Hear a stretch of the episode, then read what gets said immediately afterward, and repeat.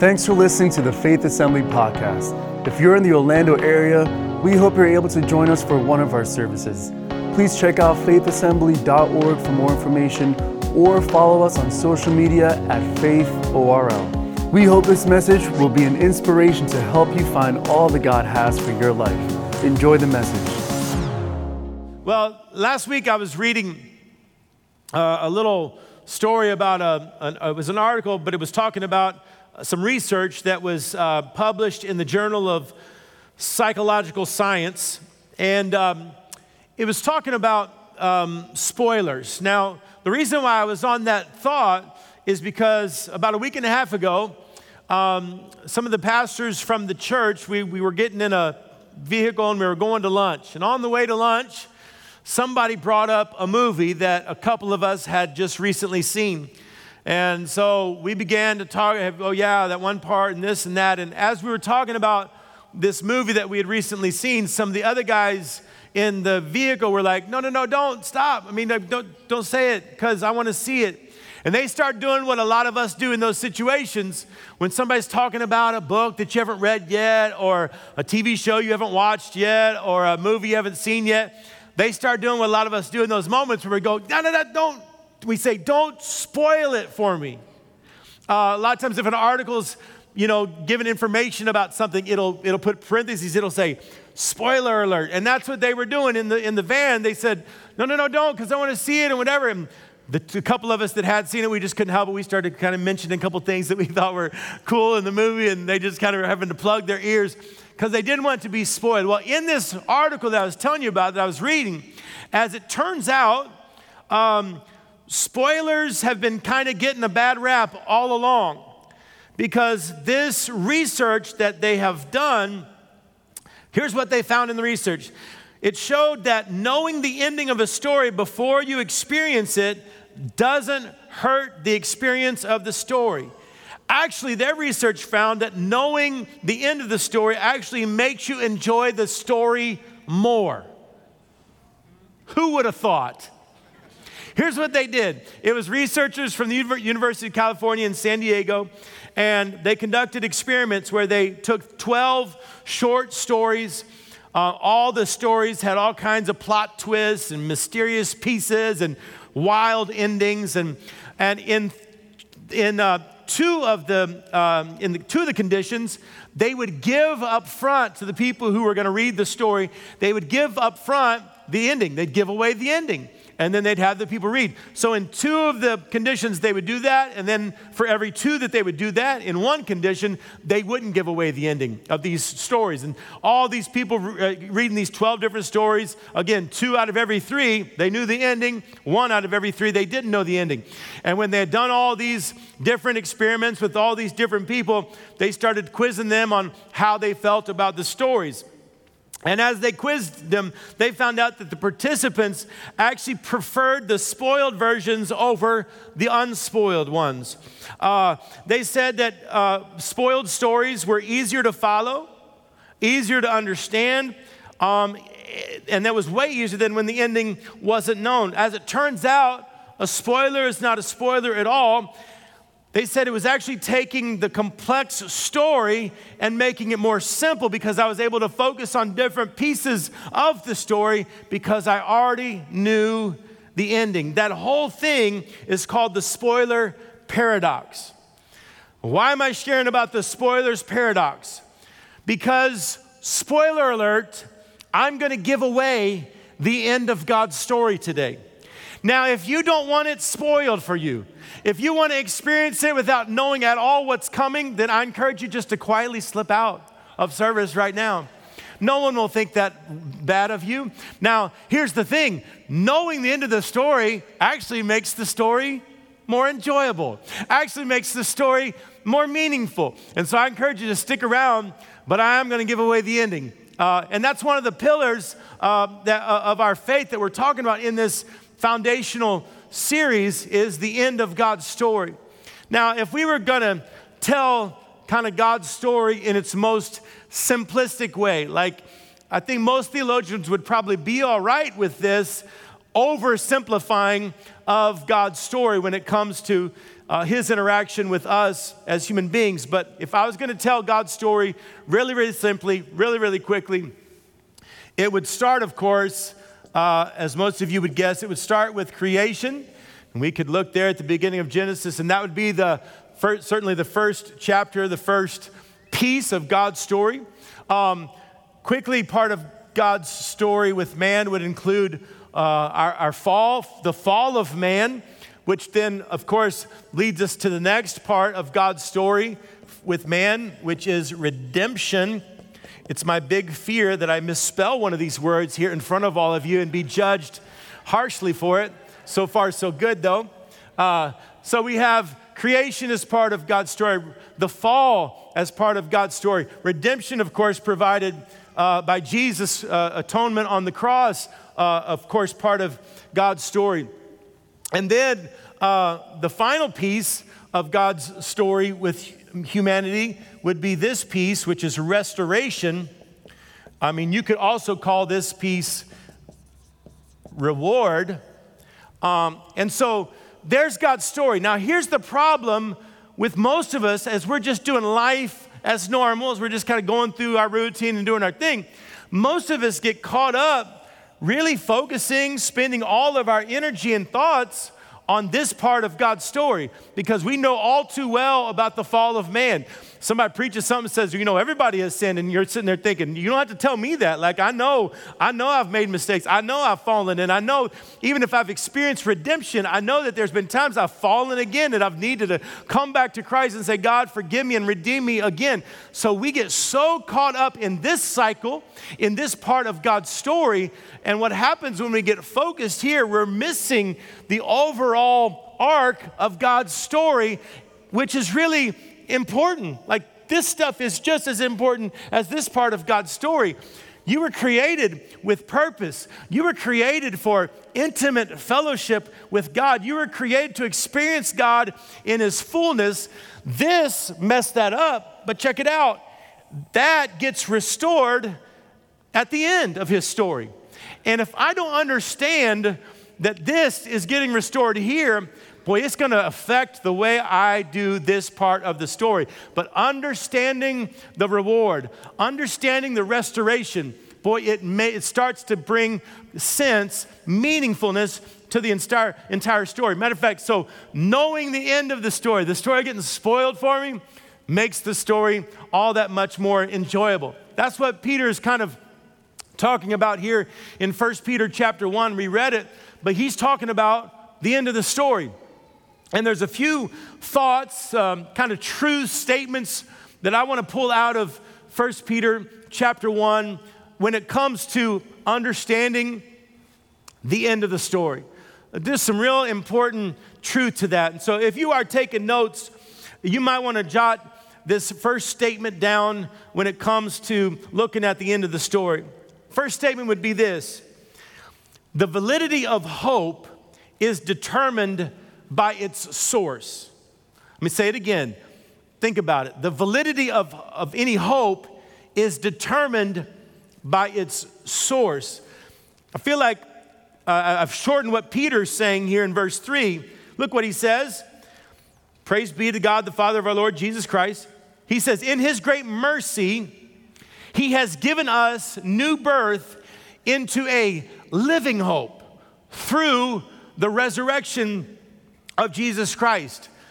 Peter's introducing not just any hope, but a living hope through the resurrection of Jesus Christ. Now, that word hope, you got to admit, it's gotten watered down a little bit. It gets probably a little bit overused. I mean, we run around hoping for everything. If I got to go somewhere, then you'll hear me say, Well, I, boy, I hope there's not bad traffic. Or you might be making dinner and you may say, Man, I hope this turns out it's a new recipe. I mean, think about it. Yesterday, there were some of you that were probably hoping that it would rain, and there were some of you at the same exact time hoping it wouldn't rain. Here you are, both Christians wanting the opposite thing, hoping for the opposite thing. Some of you want rain for your yard, some of you had something to do outside and you didn't want it to rain. So we just hope for all kinds of stuff. There's a game going on. On one side of the stands, there's people hoping that this team wins. On the other side, there's people hoping this team wins. Might be good people on both sides hoping that their team wins. But most of that hope is really inconsequential,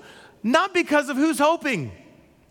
Listen, it'd be like this. Let's say I was I had gotten in touch with LeBron James. I messaged him through social media. I said, "LeBron, I'm trying to do a charity game, me and you, one on one here at Faith Assembly. What do you think?" He hits me back, says, "I'm in." All right, we sell tickets. It's right up there. I assume you guys are all going to come, and I assume that when you get there, matter of fact, I hope, I hope that when you get there, you're all going to be rooting for me. That you've like gotten together and made Pastor Johnny chance. You know, like I hope everybody's just rooting for me to win, hoping that I win. And even if that's those uh, that entire gym was filled with all of you hoping that I would win, how many know that hope is pretty inconsequential when I'm facing LeBron James?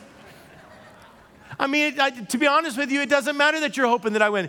And it's not because of you, it's not because of the hoper, but it's because of the source of your hope. You're putting your hope in me against LeBron James. I ain't got any hope in me against LeBron James.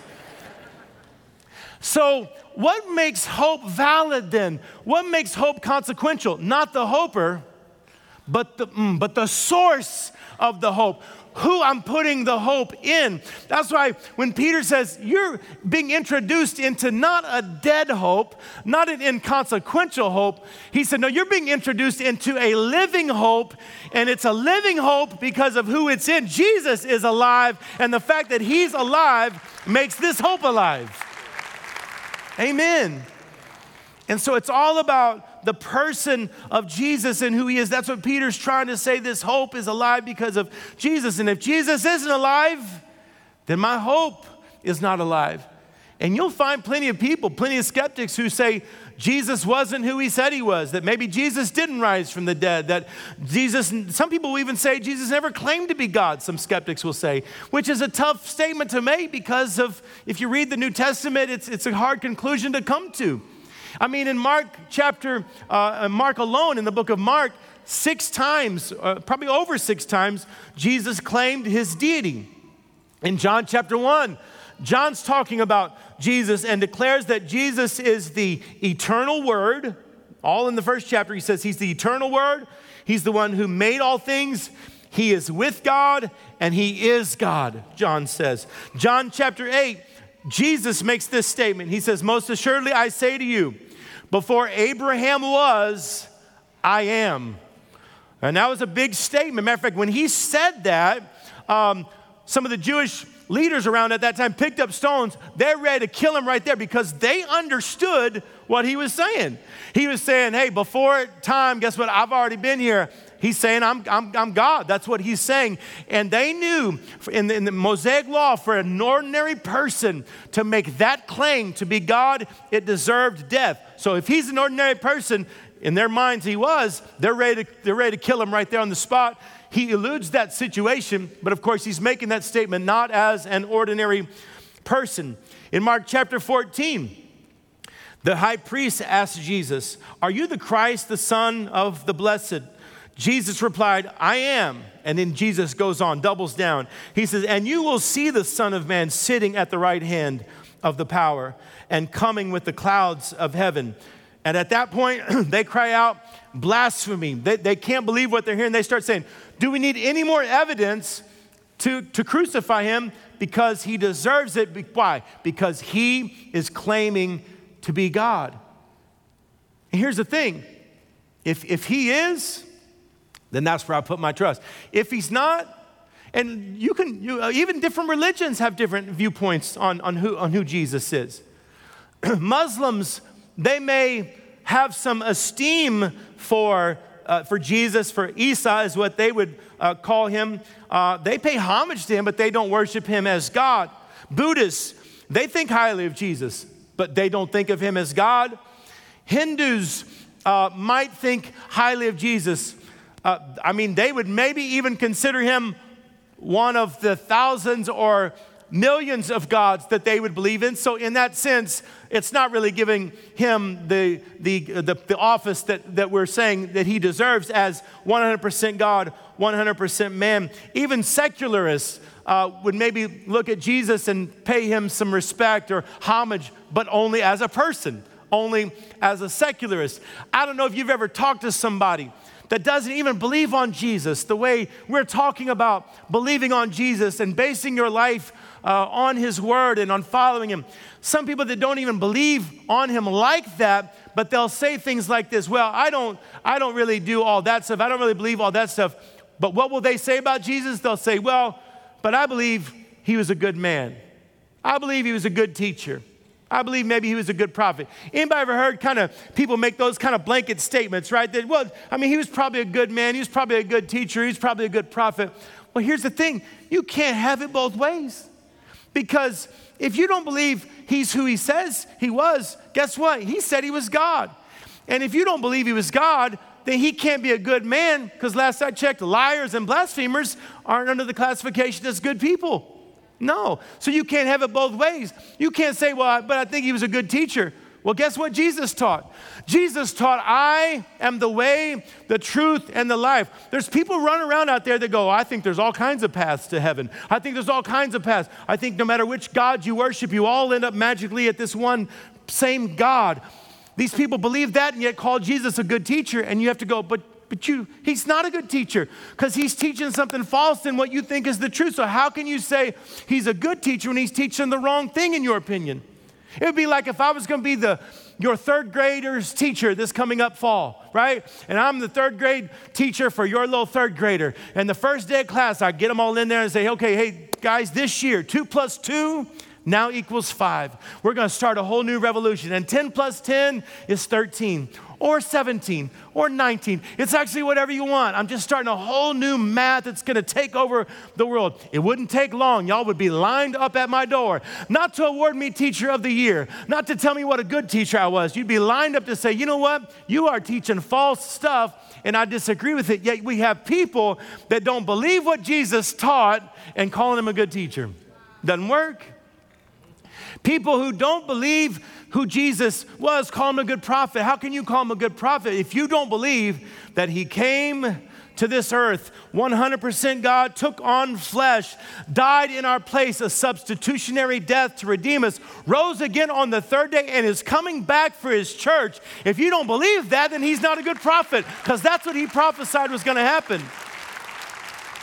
So if Jesus isn't any of those things, then our hope is dead. But if he is, because he is all of that, then that's where I'll put my hope. I'm not gonna put my hope in my own self and my own strength and what I'm able to do. I'm not gonna put my hope in my financial uh, package. I'm not gonna put my hope in politicians or policies or government. I'm gonna put my hope in Jesus because he's the one that's alive and has birthed me in to a living hope. Um, not only does the source of the hope make the hope valid, second one would be this second statement uh, just would be this that the divine reward is delayed but never diminished. The divine reward is delayed, I'll give you that. It's, it's delayed but we can't get caught up into thinking that because this divine reward, this restoration, because it's been delayed, that somehow it's been diminished. It's not. And Peter combats that in 1 Peter 1, verses 4 and 5 that we read.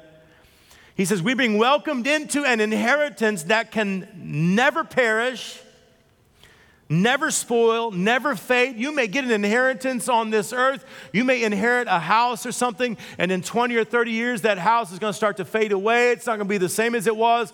Peter's saying it doesn't work like this here. This is an inheritance that never perishes, never spoils, never fades. He says, This inheritance is kept in heaven for you, who are through faith are shielded by God's power until the coming of the salvation that is ready to, be, to be revealed in the last time. Somebody might read that part. This coming of the salvation. You say, I thought salvation has already come. I thought I am saved. You are saved. But wait till you see what salvation is like when it's completed. Because sometimes in this level of salvation, I can kind of go through some stuff or not feel so great a certain day. And some people that are saved, they're saved, but they may say stuff like, I don't feel saved today.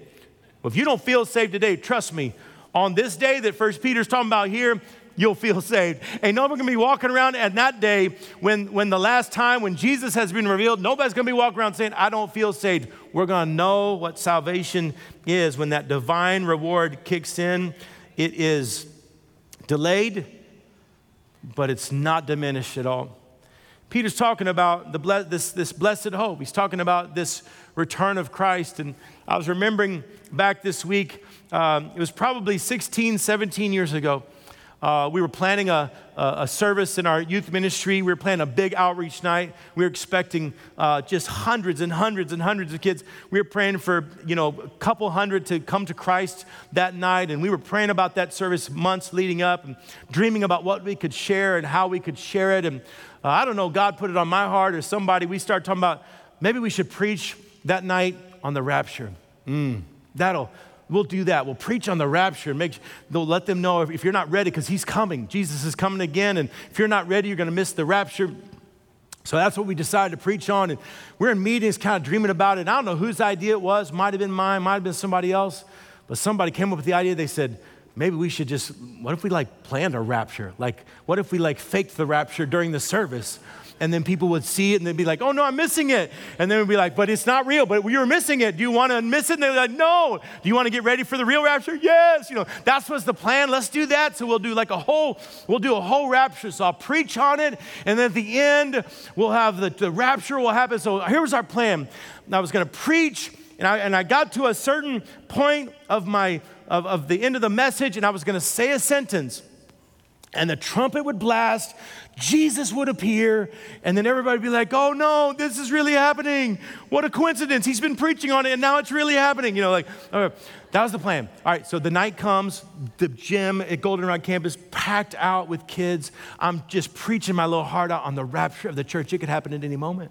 And I get to that point in the service where I say my last little line. That's the cue for the trumpet player. We'd gotten this, we were supposed to get this kid his first chair uh, in the band, and he was going to just kill it. And so I get to that spot, and I, I say that sentence, and I'm waiting for the trumpet to sound, and no trumpet. I'm like, well, I guess I'll have to circle back around. You know, no man knows the day nor the hour, so I guess we.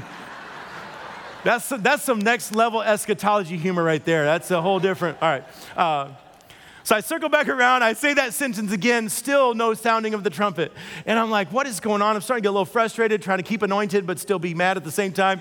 And uh, I look back and I realize what the problem was. Our first chair trumpeter that we were supposed to get, apparently he couldn't come. And so they'd gotten this middle school kid to fill in for him. And this little kid was back there as I'm preaching, I notice he's back there just shaking away, just scared to death. He does not want to play his trumpet in front of everybody.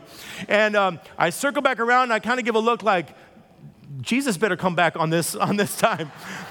I say my sentence again. They're back there. People at this point, some of the staff's back there going, go, play, do it. And so instead of what was supposed to be like the trumpet call of God from heaven, like whatever that would sound like in your imagination, Picture more like, like if there was an elk out in a field that was dying. Picture the kinds of sounds he would make as he was agonizing his last few minutes on this earth. Because that's the sound that came out of the trumpet. And it was instead of this blast, it was more like a like that. Like here's the problem the blast of the trumpet was supposed to um, was supposed to overshadow the sound of the machinery that was going to get jesus in place. We had in the gym at that time this curtain that went all the way across the whole back of the stage and jesus was going to come up on a genie lift and he was going to appear during the sounding of the trumpet but the trumpet was so short and quiet so this dying elk and people kind of turn around in the back of the room to see what had happened and then I see everybody go from looking back. Now that you hear the, and the next thing you hear, you just hear, you don't even see Jesus yet. You just hear the machinery that Jesus is rapturing the church on. So then I see everybody's head kind of turn this way towards like the machinery. And then poor Jesus, I still picture it, and it's this kid Eric that helped us, and I ask him to forgive me every time I see him. But um, pretty soon, after like a few seconds of the machinery, his head kind of pops up over the curtain. It's moving very slow. Battery's like dying on the genie lift. He's moving up. You can just see the embarrassment on his face at this point. Why did they do this to me? When the genie lift gets at its highest point, it kind of does one of those like bounces into place, kind of clanks. So Jesus kind of gets there and he's like, like kind of like that. It's just awkward and silent. And then he reaches out his hand because he's being a good Jesus at this point. Doesn't want to, I can see it. And he just goes, Come. and I go at that moment, I go from where I had been praying for hundreds to come to Christ. I just was like, Lord, let there not be hundreds of defections away from Christ. Like, I'm afraid there might be people who have been living for Christ for quite some time, but after seeing this, they might go, I just, I'm not, I'm out. I don't know about this. I, I thought I love Jesus, but I don't know. But no, God was good to us, and there were still a lot of kids that, that, that came forward and, and made Christ their Lord. But I don't know, I started thinking about that. Um, maybe that's why sometimes we don't talk it about, about it as much as maybe we should. And maybe sometimes that's why uh, this doesn't get portrayed as often as it should. I mean, they've made a couple movies here and there about Christ's return, but it, man, it's a, it's a tough topic to grasp. It's a tough topic to, to consider because it's so profound. It's even to imagine heaven. It's just so different than what we experience here that sometimes it's, it's tough to grasp. And so, uh, let's look at a few verses that talk about this amazing moment that's going to happen. And as we look at these verses, as we read a couple of these passages, I want you to watch for two things. Number one, I want you to watch for the certainty of his return. This is not presented as some sort of like, hey, watch out because this maybe might happen, or maybe you, know, you never know. No, this is a certainty that he's coming back. And watch for how the knowledge of his return should affect the way we live, which is why it's important that we know the end of the story. Let's look at a couple of these passages. 1 Peter chapter 1. It's the same chapter that we are already in, but just a few verses later. Peter says, Therefore, with minds that are alert and fully sober, set your hope on the grace to be brought to you when Jesus Christ is revealed at his coming. As obedient children, do not conform to the evil desires you had when you lived in ignorance. No, Peter says, set your hope on Jesus because he's coming. 1 Thessalonians chapter 4, verse 15. According to the Lord's word, we tell you that we who are still alive, who are left at the coming of the Lord, will certainly not precede those who have fallen asleep, those who have died. Verse 16. For the Lord himself will come down from heaven with a loud command, with the voice of the archangel, and with the trumpet call of God, and the dead in Christ will rise first, and after that, we who are still alive and are left will be caught up together with them in the clouds to meet the Lord in the air, and so we will be with the Lord forever. Come on, somebody say amen. And the reason why, the reason why you felt just a little bit of excitement in that moment is answered in the very next verse, because in verse 18, the writer of Thessalonians says, Therefore, encourage one another with these words. This is an encouragement. When you understand the end of God's story, oh, it'll make you receive the story with a whole different level of encouragement. Titus chapter 2 talks about it. Verse 11, for the grace of God has appeared that offers salvation to all people. It teaches us to say no to ungodliness, no to worldly passions, and to live self controlled, upright, godly lives in this present age. Why would we do that? Why would we say no to ungodliness? Why would we live upright lives? It's because we are awaiting for the blessed hope, the appearing of the glory of our great God and Savior Jesus Christ, who gave himself for us to redeem us from all wickedness and to purify for himself a people that are his very own, eager to do what is good. I don't know what it is. We just, we used, seem like we used to talk about it more. People used to sing about it more. There's an old song that people used to sing, part of movies. It was probably, written before I was born. It was called I Wish We'd All Been Ready. There's no time to change your mind. The sun has come and you've been left behind. Some of you, I could do the altar call right now just for that one little clip of that song. It was just that thought, and we just don't, it seems like we just don't talk about it or think about it as, as much as we used to. I mean, I guess people, most people have probably made the decision, well, I don't want to go to hell.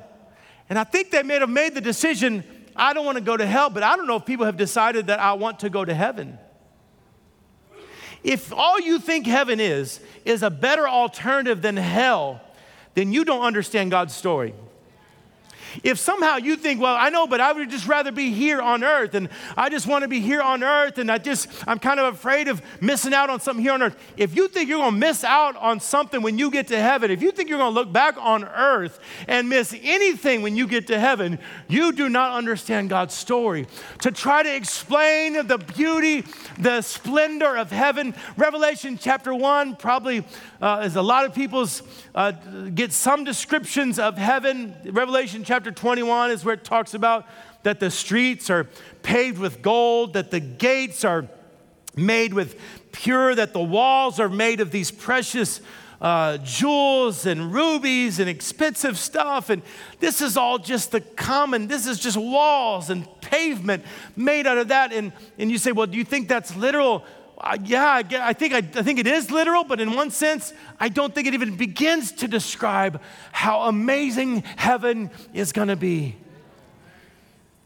And so, understanding that divine reward, we may not have talked about it, it may be delayed, but boy, it hasn't diminished at all. Jesus said, I go away and I'm preparing a place for you. The third, like, truth, I guess, statement to pull out of this passage in 1 Peter chapter 1 would be this. If you're taking notes, jot this down. The journey, this journey we're in right now called life, the journey is doable because of the destination. This part here is doable because of this. The journey, that's what, that's what Peter goes on to say in verse 6 and 7. He says, In all this, you greatly rejoice. In all what? In all this living hope this blessed hope. Every time I think about heaven, I greatly rejoice. He says, In all this, you greatly rejoice, though, Peter admits, for now, a little while, you may have to had suffer grief in all kinds of trials. And here Peter's probably talking about some, maybe just everyday life, the stuff that we go through. But I think Peter's also talking about persecution that people are suffering because they've decided to serve Christ. He said, You may have to suffer these things but these have come because some of us may say, well, why do I have to suffer? Why can't I just have more heaven on earth? Like, why do we have to go through the, the rough times and the, and the rough patches and the tough seasons and the storms? Peter explains it right here. He said, These come, these, these trials have come so that the proven genuineness of your faith, the genuineness, that word in the, in the Greek that gets translated genuineness holds the, the meaning this to be tests for the purpose of approval. Like when someone's testing something and putting a stamp of approval saying, this is good, this is real, this is alive, this is genuine. What Peter is saying here is when we're going through these times of trials and testing, it's proving the genuineness of our faith, not even to others, but it's proving the genuineness of our faith to ourselves. Because when I go through a storm, a storm will reveal what I hope in. It always does. Think about it. Think about the storms you've gone through in your life. It reveals who you hope in. You go through into a storm of physical, uh, uh, you know, a physical battle, something going on. It's going to prove real quick. I'm either going to trust in these doctors or I'm going to put my trust in the great physician. A storm will reveal who you trust in. You go through a financial storm. You can either go, I'm going to put my, my, my trust in my, my paycheck and in my salary, or I'm going to put my trust in the one who provides everything I have anyway. I'm going to put my in, the, in, a, in a great provider. A storm will always reveal who you trust in. And it's the same with these storms that we go through now. It's proving the genuineness of our faith. There's a greater worth than gold. Gold perishes even though it's refined by the fire. But this genuineness may result in praise, glory, and honor. When? When Jesus is revealed, when we're restored. The journey is doable because of the destination. I don't know if any of you remember back in 2017, Hurricane Irma was headed to Florida. It was coming in at its peak as a category five, I think 177 mile an hour winds. And when it was on its way, uh, they estimated about 6 million people evacuated Florida when it was headed in. that weekend that it was on its way, I was actually out of state speaking at a youth convention. And um, when it came time for me to fly home, by then all the airports had closed here in the state of Florida. So I, I couldn't fly home. And Jamie wasn't uh, all that excited about weathering that storm without me there at the house. And so we had some friends in Montgomery, Alabama who said, just come up here and, you know, you can stay here at the house with us uh, during this. And so she packed up whatever kids we had there with us at that time and our puppy, and she, uh, she headed north to Montgomery, Alabama. I was able to change my flight. Instead of flying home, I flew to Atlanta, and she drove over to pick me up in Atlanta, and then we went to Montgomery. So I don't remember which day it was. After a couple days, it was kind of the storm had passed. It caused a little bit of damage, I think, more on the west side of the state. It was time to drive uh, to drive home. As it turned out, um, when we decided, I think it was a Monday morning, we decided to come home. As it turned out, all six million of the evacuees also decided to come home to Florida at the exact same time, and they were all using the same highway that we were on. So, a trip that should normally take maybe just a little over seven hours ended up taking almost 15 hours. It was one of the most excruciating trips I've ever had in a car. You know how when you're sitting in traffic for like 20 or 30 minutes, you start to be like, oh man, I can't handle this. Try sitting in bumper to bumper traffic for like 12 hours. I mean, you're talking about wanting to hurt somebody. Like it's just, it's just not, it's just not right. And then to add to that, we didn't even think that we were gonna have to like pack supplies. We didn't think we were like making a journey through the Sahara Desert or something like that. It's not like we got a canteen of water and a couple, you know, protein bars or something. We just got in the car like normal people thinking, yeah, if we get thirsty, we'll stop and get something. If we get hungry, we'll stop and get something on our seven hour trip home. No, a 15 hour trip home with nothing open, nothing available. I mean, the whole way from Montgomery to Orlando, there was maybe like, I don't even know, maybe two gas stations that were even open. No restaurants were open. Uh, the, of the two kind of gas stations that kind of were, the exits on the highway, because everyone knew that was the only one that was open, the, the, to get off on it would just be backed up for miles. One of them, we just decided we were so thirsty. It was like, we were just like one drop of water. It was just, it was crazy to be like here in the States, but not be able to get a drop of water on a journey. And so we finally were like, let's try to go in here and see if we can get something. We pulled just to the outside of the gas station. We finally get in the line to get even into the parking lot because people were trying to get gas. Luckily, we had enough gas to get home. So we kind of went around all them and we were like, we just want to go inside to the, to, to the little convenience store. We get around and look in there, and I'm t- there must have been, looked like 300 people in this convenience store, just all shoulder to shoulder. They look like zombies. You know, people that have been on a 15 hour trip, they're looking at each other like, I felt like they were thinking about eating one another. Like they were probably so there was nothing left in this. The shelves are bare. These people are like just like just look scary. We just get back on the highway. We're like, we can't, we can't go take chances with those zombies in there. At one point, the maps was like, well, if you pull off the highway and take these back roads, it'll save you this amount of time. We're like, well, let's, we'll try that. We pull off the back roads. We get up here to the back roads, turn left here, turn right here, turn left here.